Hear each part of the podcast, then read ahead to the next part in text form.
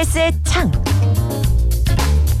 투명한 창을 통해 TBS 프로그램을 바라보고 날카로운 창의 끝으로 분석하는 TBS 창. 오늘은 오전 10시부터 낮 12시까지 방송되는 라쿠카라차 김기욱 김혜지입니다. 만나볼 텐데요. 민주언론 시민연합 김봄빛날의 활동과 함께합니다. 안녕하세요. 안녕하세요. 표정이 밝으세요. 네. 웃었습니다. 제 노래 소리가 마음에 안 들었나요? 아니요, 그거를 기억하고 잘 따라 부르시길래 전에 예. 한번 같이 불렀잖아요. 그러니까요. 예전에 김기욱 네. 씨가 같이 방송을 나와서 같이 했는데 그때 저한테 시켰어요. 맞아요. 저도. 기억합니다. 그래서 강제로 제가 배웠는데 오늘 또 써먹을 줄 몰랐습니다. 네. 자, 그저 전에 한번 다뤘는데 왜 또 얘기하느냐? 왜냐면 개편을 했잖아요. 네, 맞습니다. 그래요. 그래서 어, 라코카라차 김기욱 김혜지입니다. 요 얘기 해볼 텐데 지난해 가을 개편 당시에 첫 선을 보였고 그때는 그냥 김기욱의 라쿠카라차였어요. 네, 근데 맞습니다. 요게 시간대도 옮기고 그러면서 어 김혜지 아나운서도 붙- 같이 하게 됐습니다. 그런데 이 놀라운 소식이 하나 있었어요. 네. 야, 그때 당시에 같이 방송할 때 우리 우리 활동가님이 면허가 없었어요. 네, 맞아요. 그런데 지금은 면허가 있다고요. 맞습니다. 이야. 따단딴딴딴. 일단 축하드리고요. 네, 아, 감사합니다. 그래서 혹시 이 김기욱 씨이 프로그램의 영향을 좀 받은 건가요? 아, 죄송합니다. 그렇진 않았는데요. 아, 예. 면허를 따고 이 방송을 들으니까 이제는 방송의 영향력이 좀 느껴져요. 왜냐면 너무 재밌게 잘 들었거든요. 서두에서 예. 먼저 말씀드리는데 맞습니다. 지금 제가 이종 보통 면허가 있는 면허 소지자예요. 그렇군요. 그래서 이전에 제가 차- 가을 개편을 했을 때는 방송을 듣고 제가 피드백을 할 때 아 저는 좀 면허가 없다 보니까 너무 전문 용어들을 말씀하셔서 이런 거를 좀 시민 눈높이 그러니까 운전을 하지 않는 사람들 눈높이에도 맞춰서 방송을 좀 진행했으면 좋겠다라는 이야기를 제가 또 드리기도 했었는데 면허를 따고 들으니까 제가 다른 사람이 돼서 그런지 음. 이야기들도 굉장히 재밌고 코너들이 어, 굉장히 도움이 많이 되더라고요. 그래서 음. 좀 청취자 입장에서 이해 못했던 이야기도 좀 더 잘 이해해서 들을 수 있다 보니 더 흥미롭게 들을 수 있었습니다. 예, 그 자세한 얘기들 하나씩 풀어보도록 할게요. 네. 일단은 이게 원래 1시간짜리 프로그램이었어요. 맞습니다. 근데 이게 2시간으로 옮기고 오후 5시 그래서 예, 여서 오전 10시에서 맞습니다. 12시. 자, 어떻게 보셨어요? 어떻게 들으셨어요? 우선 앞에서 말씀드렸다시피 워낙 흥미롭게 들었는데요. 말씀하신 것처럼 어 이제 진행자도 김예지 아나운서, 김혜지 아나운서 한 분이 더 늘어났고 두 시간으로 확대 편성이 되다 보니까 코너가 굉장히 다양해졌어요. 그래서 좀 시민들의 몸 어떤 운전자들의 몸과 마음을 모두 다 어루만질 수 있는 다양한 코너들이 만들어졌고 또 원래 한 명의 1인 진행자에서 두 명으로 진행자가 늘어나다 보니까 이게 아무래도 교통 예능 방송이지 않습니까? 예. 물론 김기욱 씨가 이전에도 진행을 굉장히 잘했지만 두 명이서 서로 주고받으면서 콩트도 하고 다양한 이야기를 나눠보고 의견 고안도 할 수 있다 보니까 좀 더 재밌어진 것 같아요. 이 부분은 조금 코너 소개할 때 더 자세하게 말씀을 드릴게요. 알겠습니다. 자, 시간도 늘어나고 김혜지 아나운서 합류했다는 점, 네. 요게 변화라고 할 수 있는데 라쿠카 라차 뭐 백문이 불여일청 한번 들어보고 얘기 나눠보도록 하겠습니다. 신개념 교통 예능 라쿠카 라차 김기욱 김혜지입니다.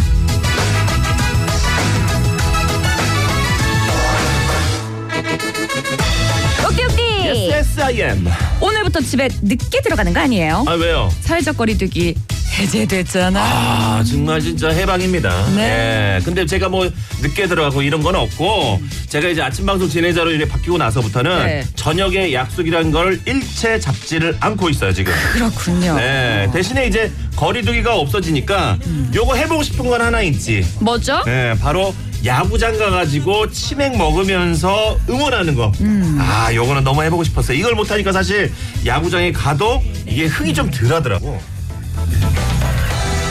내가 말만 하면 거짓말이라고 말하는 우리 해띠의 말은 과연 진실일까요? 거짓일까요? 옥디야말로 매일매일 매일매일 매일매일 참말 같은 거짓말로 사람들을 헷갈리게 하고 있잖아. 과연 누구의 말이 맞고 누구의 말이 틀린 걸까요? 진실 혹은 거짓 여러분이 찾아주세요.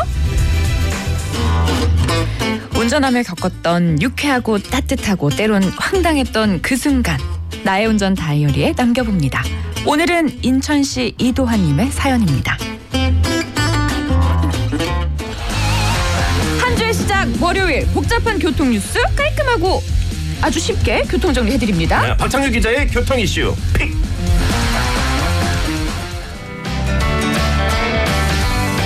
문득 떠오르는 질문이 지식이 되는 시간. 거침없이 물어보면 막힘없이 답해드리는 장진택 기자의 무엇이든 물어보카. 라쿠카라차 아, 실제 방송 들으셨고요.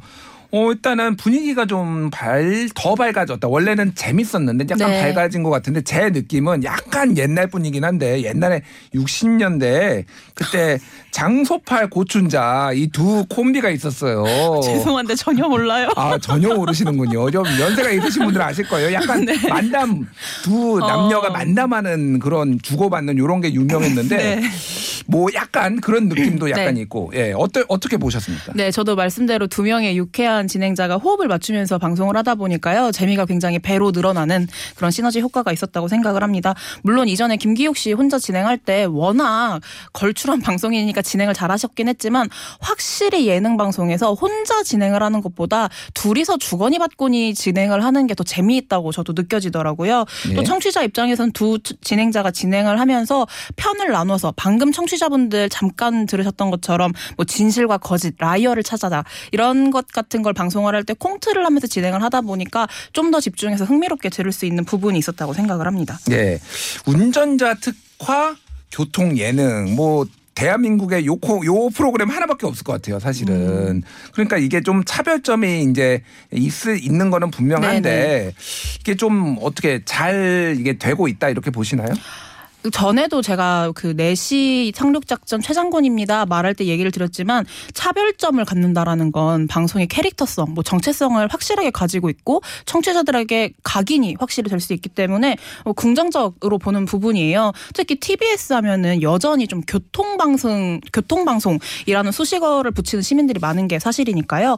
그런 점에서 뭐 운전자 특화 예능이라고 하면서 자동차, 교통 관련한 모든 이야기를 나누는 라쿠카라차 김기호, 김혜지입니다. 뭐 분명 히 차별점을 가지고 있고 저는 들으면서 굉장히 재밌었기 때문에 더 발전 가능성이 있다라고 보였는데요.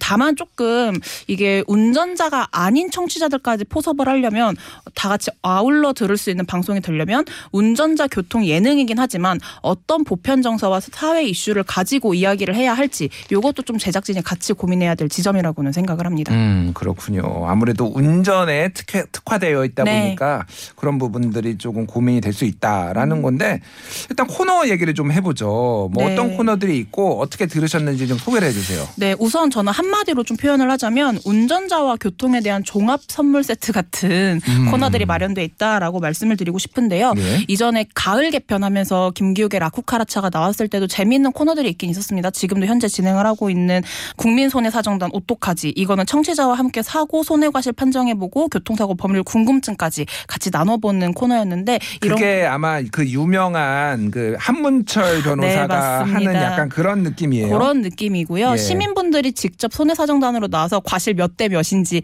같이 이야기도 나눠보는 부분이 있긴 한데요. 어, 이뿐만이 아니라 전에 또 인기가 많았었던 차박차박이라는 차를 타고 여행 가서 어떤 음식을 먹고 이런 코너까지 지금 여전히 쭉 진행을 하고 있습니다. 예. 그런데 이제 확대 편성이 되면서 코너가 더 다양해졌잖아요. 그래서 어, 코너들이 다양해지면서 좀 크게 나눠보자면 청취자 참여형 그리고 전문가를 통한 생활 정보형 코너 이렇게 좀 나눠볼 수 있을 것 같아요. 청취자 참여형부터 좀 얘기를 해보자면 자동차 정비나 교통사고 법률 상담 그리고 운전자 심리 상담 그리고 내 생활 패턴에 맞는 자동차 구매를 추천해주는 그런 운전자들의 생활 밀착 생활 밀착형 상담 코너를 고루 배치를 했고요. 음. 또 앞서 이야기했던 교통사고가 발생했을 때 사연자 과실은 얼마나 되는지 변호사뿐만 아니라 청취자들 의견 까지 들어보는 국민 손해 사정단 그리고 운전과 관련된 기억이 남는 이야기들을 전해 듣는 뭐 나의 운전 다이어리 등 뭐 청취자 참여 코너 등이 좀 구성이 돼 있는 걸 확인할 수 있었습니다. 음, 그러면 일단 트- 크게 보면 두 가지인 것 같아요. 전문가들이 좀 더 많이 참여하는 것들 그렇습니다. 그리고 네. 청취자들이 직접 자기 사연을 좀 더 얘기하는 네, 네, 것들. 맞습니다. 그렇군요. 청취자들 반응이 좀 뜨거운 거 뭐 어떤 게 있을 것 같다고 좀 보시나요? 저는 눈에 띄었던 게 하나 있었는데 이게 음. 봄 개편을 하고 첫 회를 했던 3월 28일 방송에서 청취자 반응이 뜨거웠던 게 정비의 신과 함께 라는 코너였어요. 정비의 신 자동차 정비. 네, 맞습니다. 예. 그 대한민국 자동차 1호 명장인 박병일 명장이 인터뷰로 출연을 한 것인데요. 박 명장이 자동차와 관련해서 문자로 받은 질문들에 바로 바로 굉장히 명쾌하게 답을 해줘요. 예를 들면 저 냉각수가 너무 많이 줄어들고 있는데 이유가 뭘까요? 라든지 아니면 그 의성어를 보내서 제 차에서 걸걸걸걸 소리가 나는데 어. 무슨 이유일까요? 하면 솔직히 일반 시민 입장에서는 걸걸걸 소리라고 했을 때 뭐가 문제인지 알 수가 없는데 박명장은 바로 캐치해서 아마 그게 문제일 것입니다라고 좀 이야기를 해주는 부분들이 있더라고요.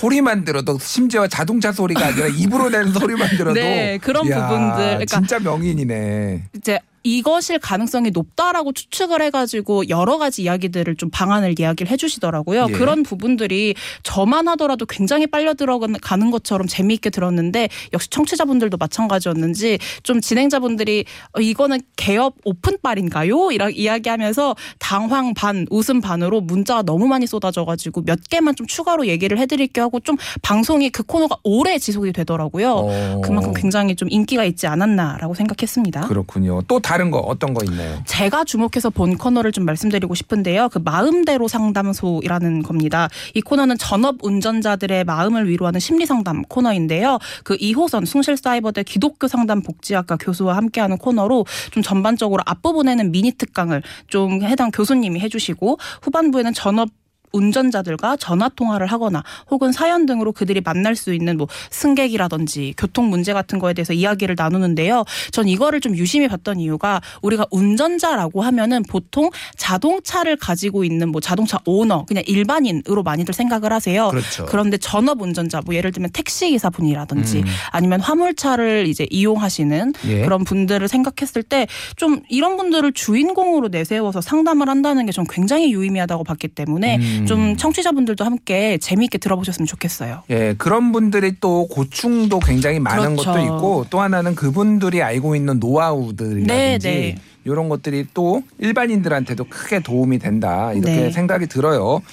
다 반면에 좀 아쉽다 이거는 아니면 좀 고치면 좋겠다 뭐 네. 이런 게 있다면 요거 앞에서 한문철 변호사 이야기가 나와서 제가 바로 얘기를 할 수 있을 것 같은데요. 예. 개편 전에도 그 국민 손해사정단 오토카지가 청취자 참여율이 높았던 거 이런 부분들을 살펴봤을 때 인기가 있는 코너는 맞는 것 같아요.